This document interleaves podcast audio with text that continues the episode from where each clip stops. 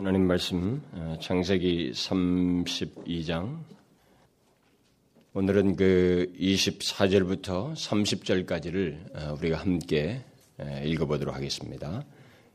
그 32장 24절부터 어, 지난주에 제가 29절 말씀을 설교를 했는데 오늘은 그 24절부터 30절까지 전체적인 내용을 좀 더 언급을 하려고 하니까 우리 다 같이 함께 읽어보도록 하겠습니다. 시작. 야곱은 홀로 남았더니 어떤 사람이 새도록 야곱과 씨름하다가 그 사람이 자기가 야곱을 이기지 못함을 보고 야곱의 환도뼈를 치매 야곱의 환도뼈가 그 사람과 씨름할 때에 위골되었더라. 그 사람이 가로되 날이 세려하니 나로 가게 하라. 야곱이 가로되 당신이 내게 축복하지 아니하면 가게 하지 아니하겠나이다. 그 사람이 그에게 이르되 내 이름이 무엇이냐? 그가 가로되 야곱이니이다.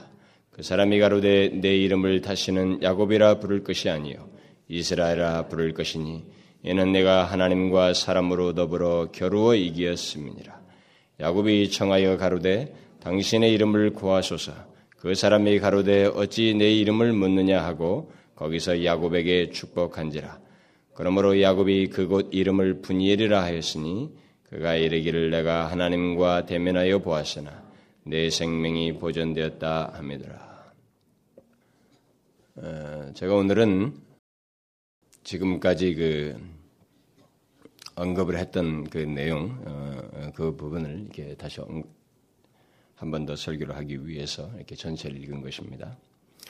우리는 그 지난 시간에 29절 그 말씀을 통해서 하나님 주도로 진행되어 오던 이 대화가 이 씨름 중에서 그 하나님 주도로 진행되어 오던 그 대화가 어, 야곱이 먼저 하나님께 요청함으로써 이 대화가 이렇게 약간 반전되듯이 어, 야곱의 요청에 하나님께서 이제 대답을 하셔야만 하는 그런 새로운 국면으로 예, 접게 된 그 내용을 언급을 하면서 그 새로운 국면의 그 가장 중요한 내용은 야곱이 먼저 요청할 수 있었던 아주 중요한 내용은 그가 하나님을 향하여서 하나님 자신에 대해서 더 알고 싶다고 하는 그 영적인 갈망을 나타낸 데서 아, 그런 일이 있게 되었다라는 것을 말씀을 드렸습니다. 야곱은 하나님을 대면한 상황에서 당신의 이름을 구하소서라고 하면서 하나님 자신에 대한 그의 영적인 열망을 나타내었습니다.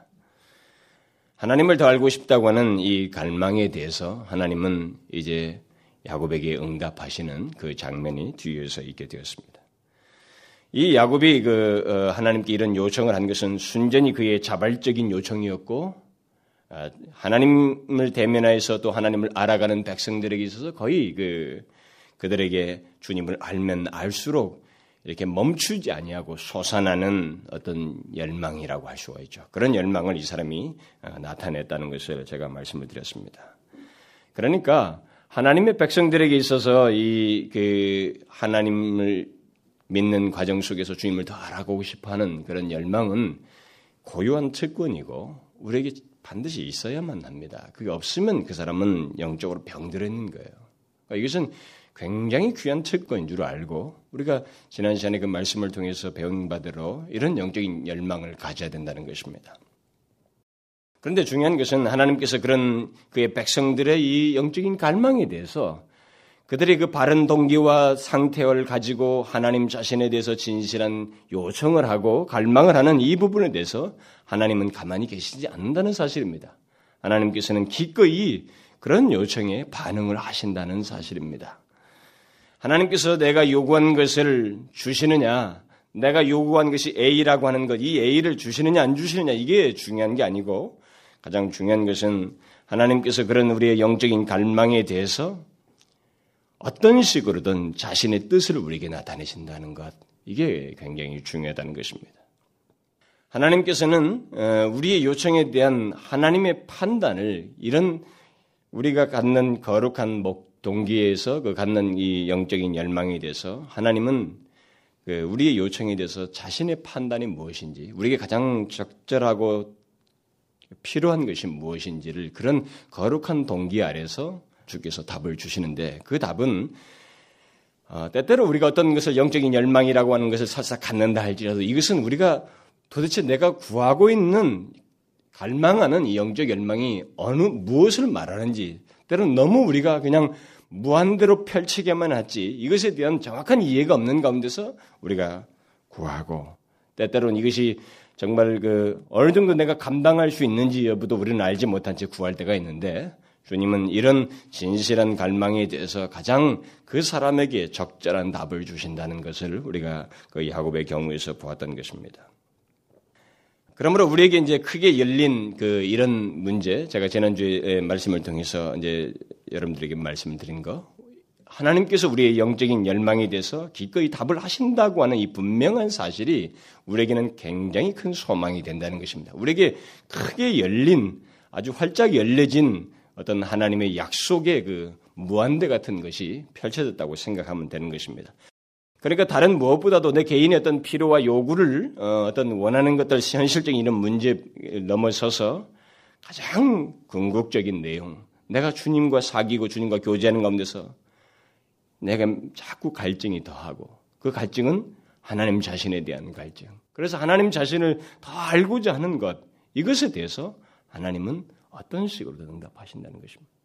이 문이 열려 있다는 것은 하나님의 백성들에게 있어서 하나님이 어떤 분이신가를 보이시겠다고 하는 그런 의미와도 같은 것입니다. 이건 굉장히 큰 채권이에요. 그러니까 예수를 믿으면서 우리는 신앙생활도 이 교회를 왔다 갔다 하고 뭐 찬양을 하면서 찬양을 하면서 즐거워하고 감격을 하고 또 뭐 신앙생활하면서 직분을 맡아서 어떤 맡은 일을 충성스럽게 하고 뭐 이런 것에서 우리가 예수 믿는 것이 전부인 것처럼 생각하면 안 됩니다.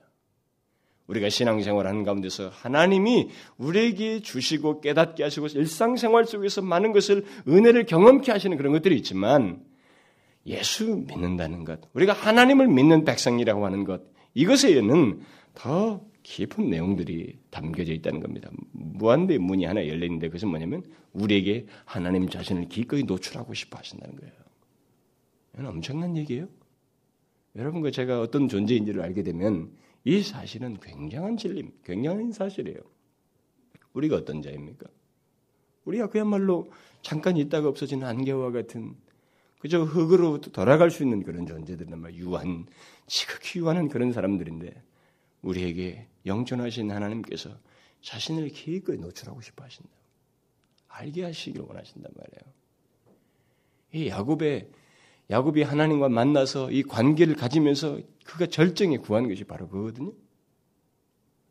그러니까 이런 사실은 하나님의 백성들이 예수를 믿으면서 끊임없이 가지고 있어야 할. 우리가 이런 사실을 알고 더욱 갈망해야 할 어떤 내용을 시사해 주는 거예요. 하나님 자신에 대해서 알고 싶어 하는 것.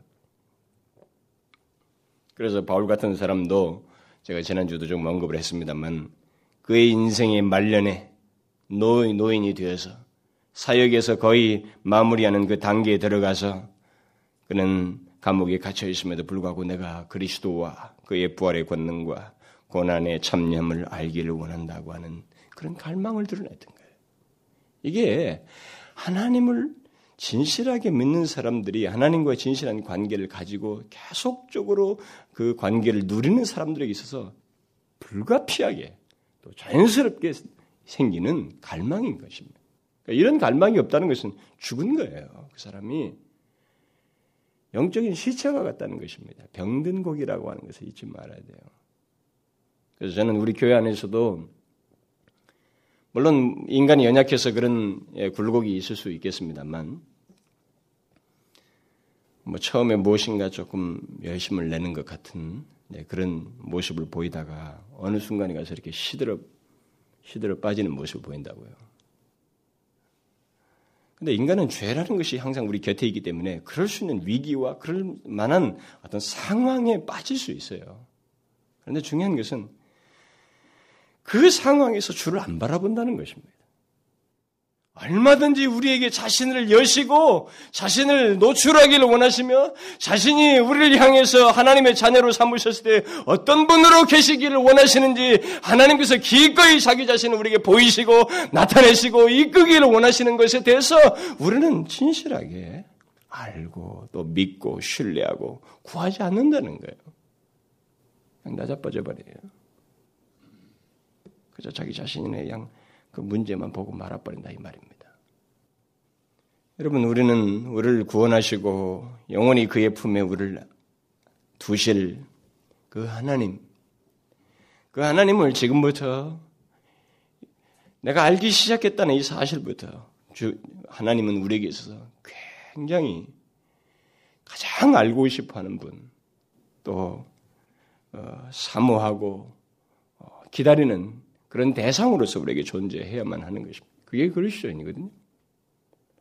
여러분도 알다시피 나를 구원하신 그 신비 신비스러운 그 내막 그리고 그분의 그런 생각과 지혜와 성품을 생각하면 그의 귀한 성품과 그의 은혜와 자비와 그 인자심 이런 모든 것들을 깊이 알아가는 것은 우리에게 말할 수 없는 낙이라 이 말입니다. 그리스도인들만 가질 수 있는 희락이거든요. 근데 그런 것을 모르면서 예수 믿는다고 한번 생각해 보십시오. 그러니까 예수 믿으면서도 엉망진창이 되고 돌아가서 그냥 하나도 생기를 이 세상에 못 찾는 거예요.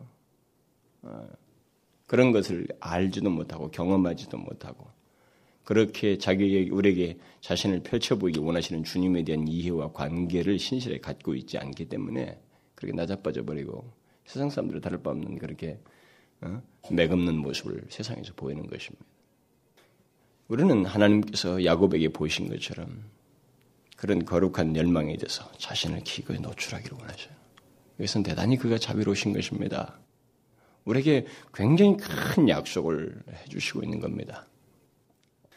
자, 이제 제가 어, 그런 지난주에 그 말씀에 이어서 야곱이 야곱의 그 분일 경험에 대한 어떤 결론적인 내용이 이제 그 30절과 31절에 주로 나와 있는데 이 말씀을 제가 오늘 사실 전하려고 했습니다만 그 준비하는 중에 어 제가 29절, 30절도 좀 연관되는 내용이기도 하지만 연관되는 내용인데 그 29절의 내용을 한 가지 더 제가 언급을 하고 싶은 그런 마음의 감동이 있어서 제가 그 30절과 31절은 다음 주로 미루고 제가 이 내용을 좀 더 첨가하고 싶은 거, 에, 첨가하려고 합니다. 한 가지 더. 24절부터 29절에서 언급된 그 하나님과 야곱의 그 씨름에서 어, 강조해야 할 어떤 한 가지 진리를 이 시간에 더 첨가를 하려고 합니다. 그것은 야곱이 그 30절에서 씨름 이후에 그곳 이름을 분이엘이라고 하였던 것과 이제 어떤 관련이 있는 것입니다.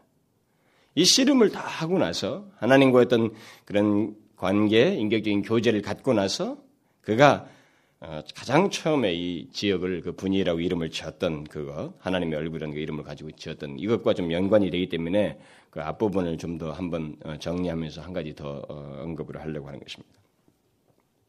우리는 그동안 여기 24절 이하부터 지난주 말씀 곧 29절까지 제가 일곱 차례를 설교를 했어요. 그런데 제가 그동안 이 야곱의 삶을 어, 살피면서 전체적인 야곱의 그 삶에 뒤틀린 한 자아가 어떻게 이렇게 새롭게 인간이 바뀔 수 있는가? 인간이 그 바뀐다고 하는 것은 절대 스스로 할 수 없는 거거든요. 뭐 수련을 쌓아도 이게 되는 존재가 아니란 말이에요. 이 부패된 본성을 이게 해결할 수 없는 존재인데 어떻게 그 한 인간이 이렇게 바뀔 수 있는가라는 문제를 지금 우리가 이 야곱의 삶을 통해서 보는 중에 그 앞에서부터 쭉 하다가 이 여기 그 32장의 이 분위기를 경험해 와서 제가 어, 멈춰 가지고 벌써 24절 이하를 7번이나 어, 하고 좀 더 지금 오늘까지 8번 한 번 더 하려고 한단 말이에요. 왜 이 부분을 제가 이렇게 상세히 하는 것은 어, 야곱의 전체 삶을 놓고 볼 때 이 부분이 가장 중요한 어떤 그의 전환이 되고 있기 때문에 그렇고 어, 우리들이 흔히 가지고 있는 어떤 생각에 조금 수정을 가해주기 위해서 어, 그렇습니다. 우리는 한 인간이 이렇게 하나님 앞에서 어떤 변화를 경험하고 새롭게 변화된다고 할 때 이 변화에 대해서 우리는 너무나도 간단하게 이렇게 생각을 하는 예, 경향이 있어요. 다시 말하면 특별히 이 상황을 인용을 해서 우리가 생각을 할 때 우리는 인간의 변화를 갖다가 한번 기도원에 가서 그리고 네가 한번 맘 먹고 한번 작정을 해가지고 기도를 한번 해보고 뭘 하고 그래서 하나님께서 주신 어떤 체험을 하고 나면 뭐 이런 식으로 이렇게 도식적으로 이렇게 생각을 하는 경향이 있기 때문에 제가 그렇지 않다는 것을 말하기 위해서 좀 이 부분을 상세히 그 얘기에서 가장 결정적인 전환이 이 분열에서 주님 한번 만나고 쫙 바뀌었다. 이게 단순하게 도식적으로 말할 수 없습니다. 이 내용을 그동안 제가 여러분들이 상세히 설명해서 알게, 알게 되겠, 알겠습니다만 이 짧은 하룻밤 밤을 지새는 이 씨름의 과정 속에서 야곱은 소위 하나님의 백성들에게 있는 그 변화의 그 과정을 정확하게 보여줬어요. 그 진실한 변화의 그 내용 속에 있어야 할 것들을 그대로 다 보여줬습니다. 일련의 과정을 다 보여줬어요. 깨우침, 굴복, 그러니까 하나님의 계시에 대한 그 계시로 인해서 깨우침고 그다음에 그, 그 깨우침 아래서 하나님 앞에 자신을 기꺼이 굴복하고 하나님과의 인격적인 그 관계로 나아가고자 하는 것. 그래서 이런 분, 그래서 그래서 하나님 자신을 알고 그분을 갈망하는 것. 뭐 이런 식의 어떤 그 변화의 과정이 분명히 있었어요. 우리가 만일 이 야곱의 변화를 어, 간단한 체험과 그저 간절히 매달렸더니 어, 그 그것에 대한 응답으로 이렇게 이 사람이 어, 체험을 한번 하고 이게 바뀌었다 이렇게 말을 한다면 우리는 한 인간이 하나님과 새로운 은혜의 관계로 들어가는 것이 예, 한 번의 간단한 체험이나 한 번 간절히 기도하는 것으로 된다는 이 생각을 우리가 갖기 쉽거든요. 근데 그것은 성경적이지가 않습니다. 여러분과 제가 알다시피 우리는 인격제예요. 인격적인 존재입니다. 그리고 부모를 키워본 사람들은 자기 자식, 뭐 아직 어린아이들은 뭐 둘째 치고라 조금 성장한 자녀들을 둔 부모들은 그걸 알 것입니다. 이 아이 하나가 내가 내 품에서 자랐고 나와 닮은 꼴을 가지고 어렸을 때 내가 양육을 했던 이 아이가 내 마음대로 되지 않는 걸 보게 됩니다. 그것도 같은 그리스도인 가정 안에서 어렸을 때 예수를 믿어야 된다고 말을 했고 같이 교회를 다녔고 그도 예수가 누군지를 알고 있고 귀에 탈코탈코 알았는 이 아이가 내면의 진정한 변화를 겪지 않는 거예요. 아무리 기도하고 열망을 하는데도 쉽게 잘 이루어지지 않는 것입니다. 왜 그래요? 이게 인간이에요. 이게 인격적인 존재이기 때문에 그렇습니다. 우리는 설사 우리 아이가 성장하는 중에 어느 시기에 고등학교든 대학생 시절이든 어느 시절에 가서 뭐 기도원에 가서든 뭘 어디를 가서든 자기가 또 예수를 믿고 예배 속에서는 그가 한번 하나님의 은혜를 크게 경험하는 이런 사건이 있었다 손치더라도 그것으로 해서 이 아이가 근본적으로 변화되는 거 아니에요. 한번 어떤 결심을 하고 큰 은혜를 경험하면 그가 뭐 특별히 바뀐다. 이런 식으로 우리가 쉽게 생각하는 경향인데 그것은 굉장히 위험한 게 특별히 우리 한국 사람들이 모르겠어요. 그동안에 7, 80년대 기도 문화 속에서 우리가 그게 정착이 됐는지 모르겠어요. 우리에게는 그게 많이 있습니다. 다분히 도박적이에요. 근데 여러분과 제가 알아야 될 것은 제가 이 변화의 과정을 이제 속에서 의 핵심이 무엇인지 자꾸 말하려고 하는 것은 오늘 그걸 얘기하려고 하는데 그건 뭐냐면 하나님을 자꾸 모른다는 거예요. 이런 변화를 얘기하려면 한 인간이 실제적인 변화, 하나님 자신에 의한 변화, 하나님께서 그 한 영혼을 만지시는 이 실제적인 변화에는 거룩하신 하나님, 인간이 아니신 하나님의 개입이 있다는 얘기거든요. 그렇다면 여기서 두리뭉실하게 생각할 수 없는 문제입니다.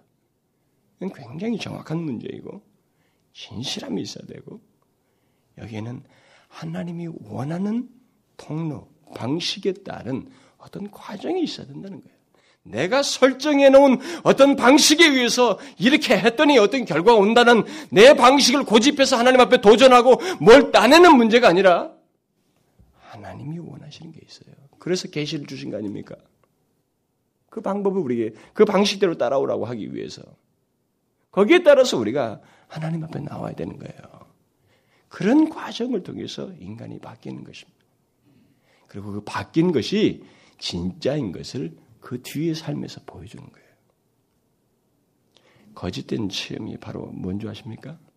한번 뭔가 뜨거운 경험을 했다고 했는데 그것으로 끝, 끝나버리는 거예요. 주님과의 신실한 관계를 계속하지 못하는 것입니다. 이게 거짓된 경험이에요. 이 거짓된 체험입니다. 한 인간이 진실로 변화되는 과정에는 설사 체험적인 일이 있다 할지라도 그 속에서 정확히 하나님을 알고 그 하나님 앞에서 내가 어떤 존재인지를 알고 특별히 내가 처절할 만큼 거룩하신 하나님 앞에서 죄인되다고 하는 사실을 알고 죄인으로서 내가 살 수 있는 유일한 길은 하나님을 찾는 길밖에 없다고 하는 분명한 하나님에 대한 이해, 열망, 그분을 찾고자 하는 중심을 가지고 회개하면서 나아가는 이런 내용들을 포함해야 되는 것입니다.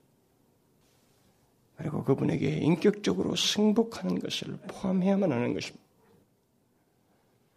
그리고 하나님과의 새로운 관계를 자신이 의식하게 되는 결과가 있어야 돼요. 그 나머지 삶에서도 하나님을 생각하고 하나님을 생각하지 않을 수 없는 그런 마음이 계속적으로 그 사람에게 지배적으로 남아 있어야만 합니다. 이게 진정한 체험이에요.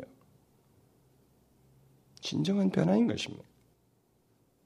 제가 이것을 상세하게 국면들을 나누어서 설명을 한 것은 야곱에게 허락된 하나님의 축복은 그가 그냥 붙들고 열심히 씨름했더니 우리가 흔히 인용하는 것처럼 내게 축복하지 않으면 가게 할 수 없습니다. 이렇게 말했더니 간절함을 나타내니까 했다더라. 우리 한국 사람들의 정서는 진실함보다 간절함이라는 단어를 더 좋아합니다. 그렇지 않습니까? 우리는 간절함이라는 걸 좋아해요. 간절하게 구하면 하나님 들어준다. 이게 우리나라의 토속 신앙이에요. 미신 신앙입니다. 물 떠놓고 비는 거 있잖아요. 정성, 간절함. 여러분 간절함의 앞에서 진실, 앞 그것에 앞서서 진실함이 있어야 돼요. 성경은 우리에게 진실함을 먼저 얘기합니다. 하나님 앞에서 그게 먼저예요. 하나님의 축복은 이 야곱이 하나님 앞에서 자기 자신 정확하게 보는 그런 과정들이 있었어요. 그냥 무의식적인 어떤 신비적인 체험을 하고 변화된 게 아니라 철저하게 자신에 대한 이해를 가지고 하나님께 전인격적인 승복을 하고 절규하면서 간구하고 더 나아가서는 하나님과의 인격적인 관계를 맺고 그를 더 알고 싶어하는 이 하나님에 대한 집념을 갖는 그 내용을 포함한 것입니다. 특히 우리가 이 야곱의 변화와 관련해서 놓치지 말할 것이 있는데 이 진정한 변화의 핵심이 무엇인가라는 거예요. 진정한 변화가 바로 그런 것이라고 제가 말을 했는데 이 진정한 이것이 우리가 하나님 예수를 믿어서 진실로 변했다. 어? 아까도 내죄 사함 받고서 변했네 이렇게 말이죠. 우리의 진정한 변화. 우리들이 하나님과의 예수를 믿으면서 갖는 어떤 어, 영적인 체험들 이것의 진, 정성 여부를 무엇으로 알 수 있느냐라는 거예요. 우리가 야곱의 변화와 관련해서 어, 이제 기억할 것이 바로 이 내용인 것입니다. 한 영혼의 영적인 변화의 중심에 누가 있었느냐요. 분명히 그 중심에 하나님이 계셨느냐. 그리고 자기의 변화의 중심에 하나님이 계셨다고 하는 이 사람의 분명한 이해와 그것을 끝까지 고수하고 사모하고 구하고 그분을 붙드는 내용이 있느냐. 이것과 관련해서 이 사람의 변화가 진짜인지, 이 사람의 체험이 진짜인지를 우리는 가늠해 볼 수 있는 겁니다. 그래서 제가 이 부분을 다시 요약하는 것은 바로 그거예요. 야곱의 변화의 중심이 누가 있었느냐라는 거예요. 누구입니까? 하나님. 우리는 이것을 머릿속에 수없이 들어온 지식이라 할지라도 산 지식으로 가지고 있어야 되고 알고 있어야 됩니다. 많은 사람들이 무엇인가 열심을 내고 마치 그 자신 안에 어떤 어, 변화가 있는 듯한 것에 대해서 어, 이렇게 나름대로 이렇게 뭐 뭡니까 확신을 가지고 어, 그것을 의지하고 이렇게 말을 하는 그런 사람들 중에서 아쉬운 것이 하나 있다면 정작 그들의 입 속에서 하나님 얘기가 많이 안 나타나는 거예요. 하나님 자기의 열심과 변화의 중심이 오히려 모호하다고 할 만한 증거를 스스로 나타내 버린다는 거예요. 여러분 분명히 말합시다. 예수 믿는 사람, 하나님 믿는 사람은 여러분 인간 믿는 것하고 다르잖아요. 이건 다른 것입니다. 이건 진실로 하나님 믿는 거예요. 인간이 아니신 살아계신 창조주 하나님을 믿는 것입니다. 그렇기 때문에 그 사람의 진실로 변화했다면 그 변화의 중심에는 하나님이 계셔야 해요. 그것이 자기에게 증거의 내용으로 가지고 있어야 됩니다. 그럼에도 불구하고 사람들은 정작 그 어떤 자기의 요구라든가 뭐 기대 같은 걸 얘기할 때 또 어떤 체험 같은 거 어떤 그런 것들을 말을 하게 될 때 그들의 입에서 주로 나오는 것은 하나님보다는 자기들의 얘기를 너무 많이 꺼내요. 여기 야곱의 변화와 체험 속에서도 우리가 그것을 발견하게 됩니다만 그의 변화와 체험 속에서 가장 중요한 내용이 다른 게 아니라는 거예요. 여러분들은 야곱조차도 마지막에 그것을 발견하고 인정합니다. 그리고 이 기자도 그것을 우리에게 분명히 여기서 이 기록을 통해서 남겨주는 거예요. 여기에 이 분일 체험을 이렇게 낭만적인 어떤 하나의 그 그럴듯한 그리스도인의 어떤 체험으로 보면 안 돼요. 이 한 인간의 결정적인 변화의 중심에 계신 하나님을 우리에게 보게 하려는 거예요. 제가 이것을 일부러 별도로 이렇게 언급하는 것은 그 이 하나님에 대한 그 변화의 중심에 하나님이 계신 여부를 이렇게 제가 언급을 이렇게 어, 다음 내용을 함에도 불구하고 먼저 다시 언급을 하는 것은 많은 교회 안에 있는 많은 사람들이 그들의 신앙 경험 속에서 어, 자기 자신의 그 존재와 이 변화, 자기가 예수 믿으면서 갖게 된 어떤 경험, 뭐 이런 그 내용을 얘기할 때 의외로 하나님 얘기를 안 해요. 참 놀라울 정도로. 그렇지 않습니까? 저는 그게 굉장히 큰 의문이에요. 이 기록을 통해서 우리가 명심할 내용이 바로 그거거든요.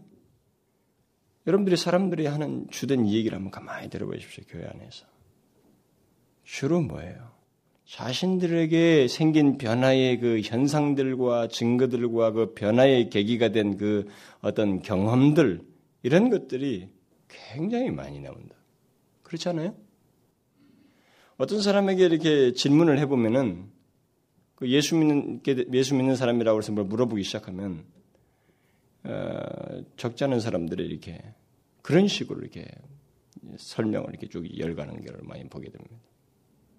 제가 이번에 수련회 가서도 이 문제에 좀 연관돼서 언급을 할 것입니다만은 자신들에게 생긴 변화의 현상들, 어떤 경험들, 뭐 이런저런 얘기들 의외로 하나님 그분의 이름이 많이 언급되지 않아요.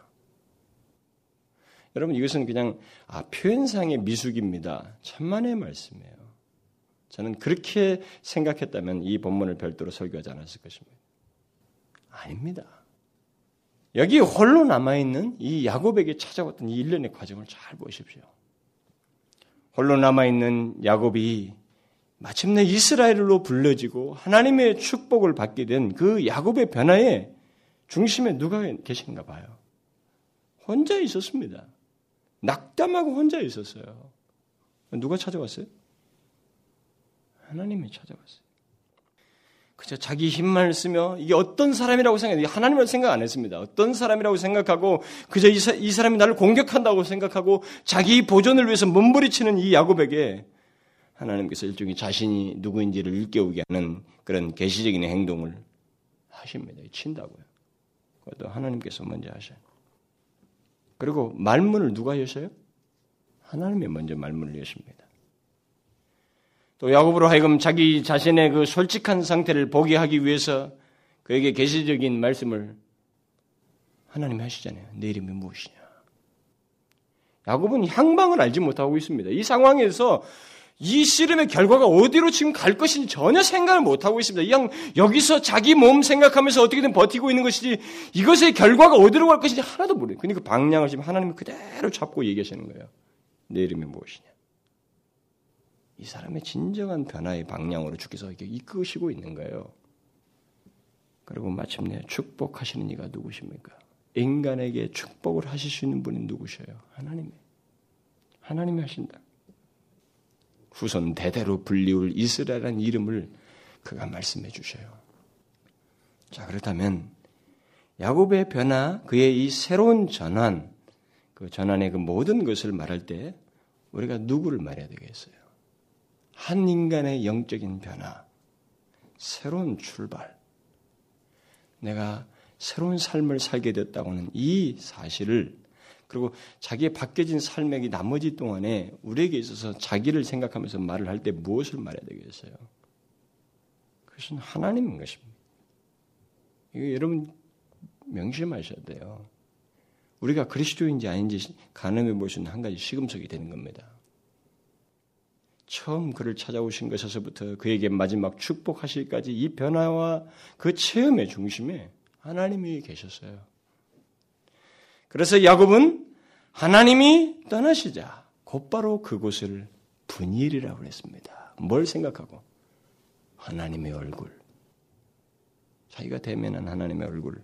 그 이름을 상기하면서 그것을 분일이라고 했습니다. 왜?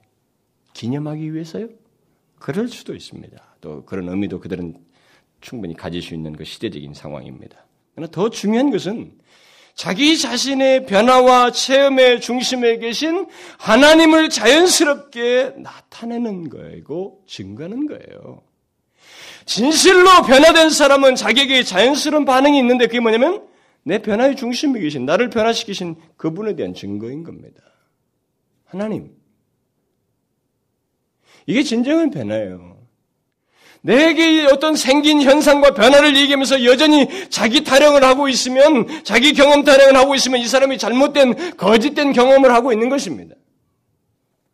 진실로 그가 할 수 있는 말이라고는 하나님밖에 없다는 거예요. 그래서 분이엘 그런 것입니다. 하나님의 얼굴. 저는 바로 이 같은 태도가 진정한 변화의 결과요 열매라는 것입니다.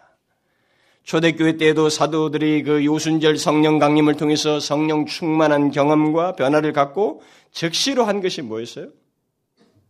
놀랍게도 하나님 얘기했습니다. 베드로가 오순절 성령 강림 후에 많은 사람들에게 첫 설교한 내용에 보면 주어가 하나님으로 시작해서 내용을 예수 그리스도로 얘기해요. 하나님께서 나사렛 예수를 큰 권능과 기사와 표적을 너희 가운데서 베푸사 너희 앞에서 증거하셨느니라. 너희가 십자가에 못 박은 이 예수를 하나님이 주와 그리스도가 되게 하셨느니라. 그들은 하나님과 예수 그리스도만을 얘기했습니다. 이것은 사도 바울의 증거 속에서 동일해요. 뭐 한두 구제 아니라 그의 모든 내용이 다 그 그 내용입니다. 진정한 변화, 진정한 영적 체험은 항상 그런 식으로 하나님이 자기의 변화의 주인, 주체이시고 중심이라고 하는 것을 나타낸다는 것이에요. 그럴 수밖에 없는 것은 자신의 변화의 시작과 끝이 중심이 실제적으로 하나님이라는 것이 하나님이시기 때문에 이것은 실제 그 경험을 가진 사람은 안, 나타내지 않을 수가 없는 거예요. 이렇게 내용을 감출 수 없는 것과 똑같은 것입니다. 그렇다면 중요한 것은 우리의 이제 우리 자신들에게 한번 질문해 봅시다. 내가 지금 예수를 믿고 있다는 것, 또 현재까지의 나의 변화와 그동안의 이런저런 경험들에 대한 나의 결론적인 반응, 증거가 뭐냐, 무엇을 나타냅니까? 여러분들은. 우리는. 나 지금 예수 믿는다고 생각하잖아요, 우리 모두요. 나의 변화를 얘기한다면, 그동안에 내게 있었던 어떤 경험들을 얘기한다 그러면 뭘 얘기해요? 하나님입니까?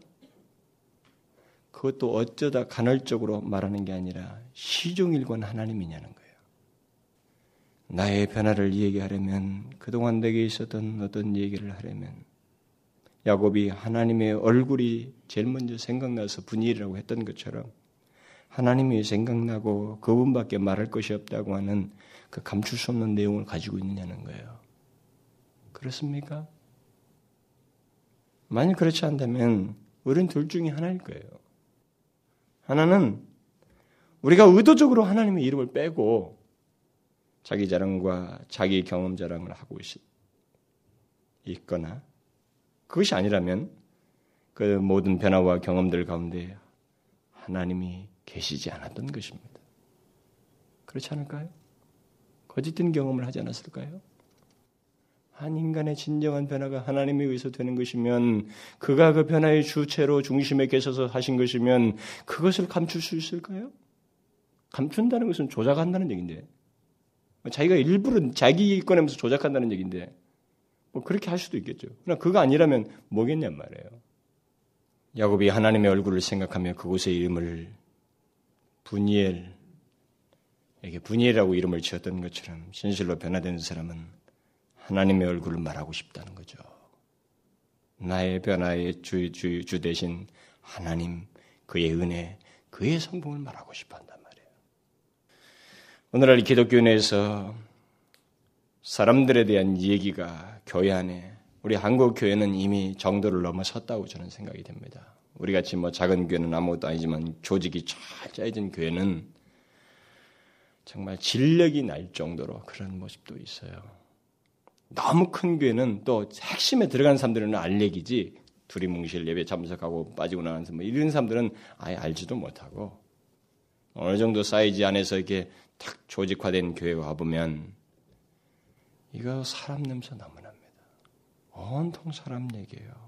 사람들의 업적, 사람들의 성과, 사람들의 봉사, 그들의 수고에 대한 목소리가 높고 대신에 내가 이렇게 하는 것은 하나님 때문입니다. 내가 이렇게 할 수밖에 없는 것은 하나님 때문이에요.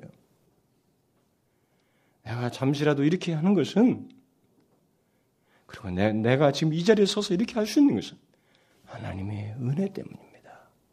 그분의 자비로우심 때문이에요. 이렇게 하나님 얘기를 안 한다 이 말입니다. 그러니까 교회 안에 생기가 없는 거예요. 여러분 사람 소리가 있으면 뭔가 있을 것 같죠? 그 생기를 죽여버리는 거예요, 그게. 교회 안에 성령의 역사를 제한하는 것입니다. 어디나 누군가에서 자기에게 있는 솔직한 역사, 실제로 자기들의 삶의 변화의 중심에 계셨던 하나님이 노출되고 증거되어지면 이 증거는 능력을 갖습니다. 자기로 끝나는 게 아니에요. 다른 사람들에게도 도전이 되는 것입니다. 그래서 저와 여러분이 진실로 하나님 때문에 바뀐 사람이라면 예수님 때문에 하나님의 생명을 알고 새로운 삶을 살게 된 사람이라면 분명히 나의 나된 것은 누구 때문인지 현재 내가 있기까지 그 시작과 중심에 누가 계셨는지를 말하지 않을 수 없다는 거예요. 그렇지 않겠어요? 말하, 말하지 않을 수 있을까요? 말 않고 가만히 있을 수 있을까요? 여러분 한번 생각해 보세요. 영원한 생명을 얻는 것인데 흑암의 나라에서 하나님의 아들의 나라로 옮겨지는 문제인데 하나님의 아들 예수 그리스도의 죽으심이 유효하게 되는 그 변화, 그에 의해서 있게 되는 결과인데 말하지 않을 수 있을까요? 변화의 중심에 계신 하나님을 말하지 않을 수 있겠냔 말이에요. 아니라는 것입니다. 이 잔머리의 대가라고 할 수 있는 이 야곱이 하나님을 진실로 만나고 나서 제일 먼저 떠올린 게 뭐예요? 하나님 얼굴! 버니엘이에요. 나의 변화의 중심에 계신 하나님을 먼저 생각한 것입니다. 우리 자신들은 그런 것에 비해서 그렇게 하나님 자신에 대해서 이렇게 어, 먼저 어, 증거하고 싶어하는 이런 내용들을 야곱이 이렇게 보였던 것처럼 가지고 있느냐? 아, 그것이 우리의 진정한 변화의 그 진정성을 밝혀준다라는 것입니다. 현재 나를 생각하면서 내가 할 수 있는 말은 하나님밖에 없어요. 그분의 은혜밖에 없습니다. 어떻게 나 같은 사람을 이렇게 바꾸시고 있는, 있게 하셨는지 저는 그분의 지혜와 은혜에 대해서 어, 저는 오직 그거밖에 할 말이 없어요. 그저 쏟아 놓을 수밖에 없는 생각, 고백이 하나님이어야 거예요. 그게 진정한 변화한 사람이에요. 그의 변화의 중심에 하나님이 계셨다고 하는 증거인 것입니다. 자신의 마음에 새겨진 것을 감동하여서 쏟아놓는 것, 이게 변화된 사람들에게 있는 공통된 내용이란 말입니다. 아직도 우리들의 흔한 추세처럼 자기 경력과 직분과 자기가 하는 많은 일과 자기의 특별한 재능과 실력 등으로 자기를 소개하고 있다면 교회 안에서 그리고 그것을 자랑하고 나타낸다면 그 사람은 변화되어야 할 사람입니다. 나의 나된 것을 말하면서 하나님 외에 다른 것을 늘어놓는 사람은 변화되어야 할 사람이에요. 그러나 아직 진정한 변화를 성숙한 변화를 가진 사람이 아닙니다. 그는 하나님을 전인격적으로 알고 그에게 반응하는 변화부터 경험해야 할 사람이에요. 그리스도인은 자신의 변화의 주체가 하나님이신 것을 분명히 알고 그를 증거하는 사람입니다. 아니 자랑하고 싶어 하는 것입니다. 그래서 바울이 빌립보 3장에서 그리스도인의 특징을 말하면서 예수 그리스도를 아는 우리는 그리스도 예수를 자랑한다라고 그러죠. 그러면서 더 나아가면서 내 주 그리스도 예수를 아는 지식이 내게 최고입니다. 그것보다 더 귀하고 중요한 것은 없습니다. 라고 말하는 것입니다. 그리스도님에서 그렇지 그렇게 말하지 않는다는 것은 저는 불가능하다고 생각이 돼요. 우리가 인위적인 노력을 하는 것 외에 사실상 그 감출 수 없는 내용이거든요. 감출 수 없는 내용이에요.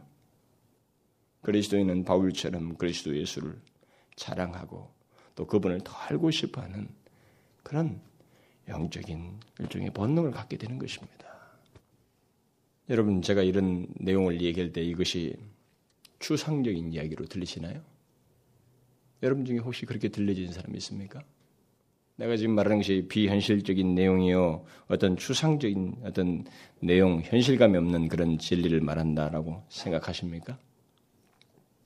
그 사람은 하나님의 진리를 추상적으로 들, 듣는 상태를 가진 사람입니다. 성경이 말한 내용이 자기에게 여전히 그 이론적이고 추상적으로 들리고 있다면 그렇게 들리는 상태를 가지고 있어요. 여러분 잘 아셔야 됩니다. 예배당에 앉아서 고스란히 이 앞을 바라보고 잘 인내하면서 가만히 잘 앉아 있어도 머리가 겉도는 사람들이 있거든요.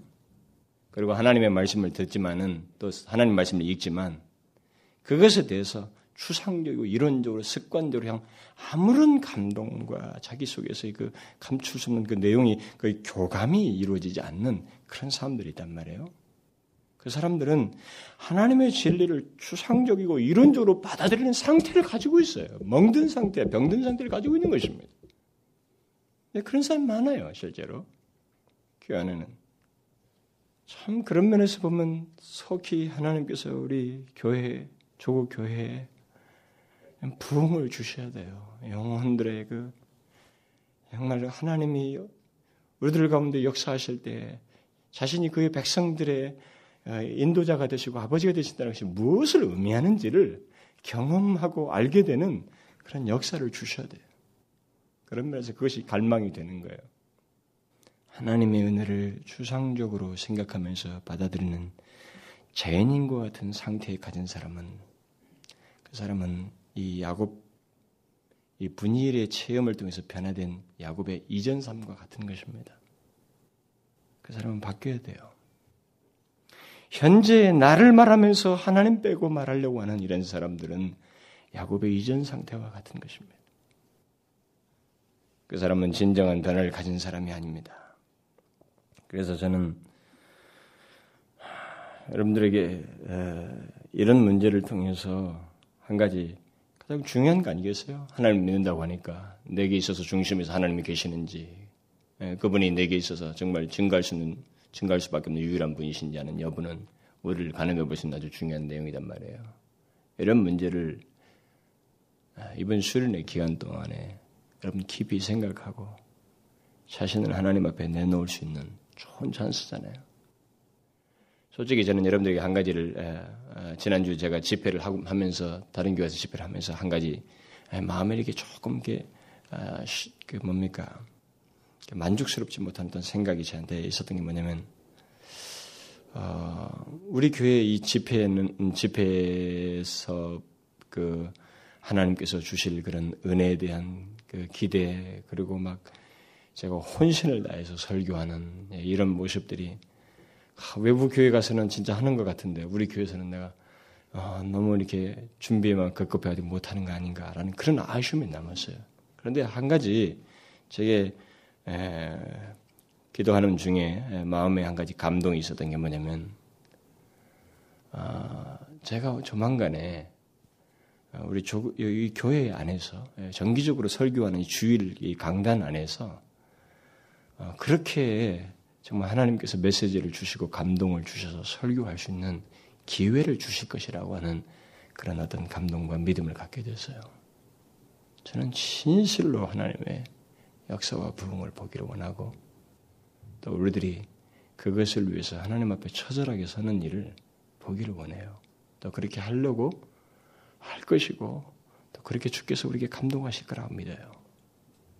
여러분, 지금부터 여러분들이 이런 메시지 앞에서 자기를 건성으로 넘어가지 마세요. 그때 아니면 내 자신을 하나님 앞에서 그렇게 은혜 앞에서 진실하게 서볼 수 없는 것입니다. 어디 회사를 다녀보고 걸어가 다니고 드라이브 해보고 돌아다녀 보십시오. 어떻게 하나님 앞에서 그렇게 세밀하게 진실하게 자신을 한번 세워서 비춰볼 수 있겠어요? 그런 시간이 언제 주어집니까? 안 주어져요. 이런 기회를 놓치지 말고 특별히 이번 수련회 가셔서 하나님 앞에서 여러분 자신들을 비추고 아, 견고해지는 특별히 구원의 확신에 대해서 설교를 할 건데 구원의 확신을 갖는 그런 은혜의 시간들이 될 수 있도록 무엇보다도 어떤 성취하고자 하는 열매에 대한 집착보다는 열매로 가기 위해서 이 나무가 어떻게 영향을 흡수하면서 자연스럽게 시간이 흘러서 되는지 다시 말하면 먼저 하나님 앞에서 그 열매에 합당하기 위한 열매를 얻기 위해서 자기 자신의 상태를 고하고 노출하여서 주님께서 친히 나의 기도 중에 삶 중에 시간 중에 들어오셔서 나를 바꾸시고 깨닫게 하시고 지금까지 못하게 생각했던 것을 수정해 주시고 나로 하여금 하나님을 더욱 사모하게 하시고 그래서 내게 쏟아놓을 얘기는 하나님밖에 없습니다. 하나님에 대한 증거가 전 세계에 나올 수 있도록 그런 변화를 주님 주도해 주십시오. 인도해 주십시오라고 하는 갈망을 여러분 이런 기회에 나타내란 말입니다. 하나님께서 그런 차원에서 우리에게 수련은 참 값진 시간이 되리라고 믿어요. 그래서 오늘을 통해서 여러분들이 앞으로 계속 그런 사모함을 가지고 하나님 앞에 서기를 바라고 더욱 하나님을 알고자 하는 그 갈망을 일평생 놓치지 마십시오. 바울처럼 늙어 죽을 때까지도 가졌던 것처럼 우리가 하나님 앞에 죽을 때까지 말이죠. 갈 때까지. 그 하나님 자신에 대한 열망. 이미 내 삶의 주인으로 두셔, 들어오셨고 변화의 주체자가 되셨으니까 지속적으로 그렇게 하시고 나는 주님을 더 알아가는 것이 내게서는 큰 행복이고 기쁨입니다. 라고 하는 그 신앙의 태도를 보이란 말이죠. 그런 간구와 갈망을 가지고 말입니다. 그런 계기가 이제부터 시작되길 바랍니다. 우리 기도합시다. 오, 하나님 아버지, 하나님 아버지요. 주께서 한이 없이 자비로우셔서 현재 우리가 있게 되었습니다. 도저히 현재 나가 만들어질 수 없었던 저희들 지금까지 주를 알고 주를 줬고 부족함에도 불구하고 하나님 생각할 수 있는 그런 은혜를 주신 하나님 감사합니다. 어, 하나님이여 진실로 우리의 삶의 변화의 그 시작자가 되셨사오니 지속적으로 우리의 변화의 중심이 되셔서 그리스도의 형상이 온전히 이루어지기까지 우리를 빚으시옵소서. 교만할 때 교만함을 알게 하시고 하나님을 업신여길 때 하나님의 우리의 무진몽매함을 깨닫게 하셔서 하나님 앞에 나의 그 부족함과 죄악됨을 노출하며 그 가운데서 주님을 더욱 의지하면서 나아가고 더욱 온전한 변화를 경험하는 저희들 되게 하여 주옵소서. 남은 살 동안에 하나님이여 우리가 증거할 이는 주님밖에 없사오며 또 주를 알아가는 것이 우리에게 기쁨이 되기를 원하오니 하나님이여 불쌍히 여기시고 인도하여 주옵소서. 예수 그리스도의 이름으로 기도하옵나이다. 아멘.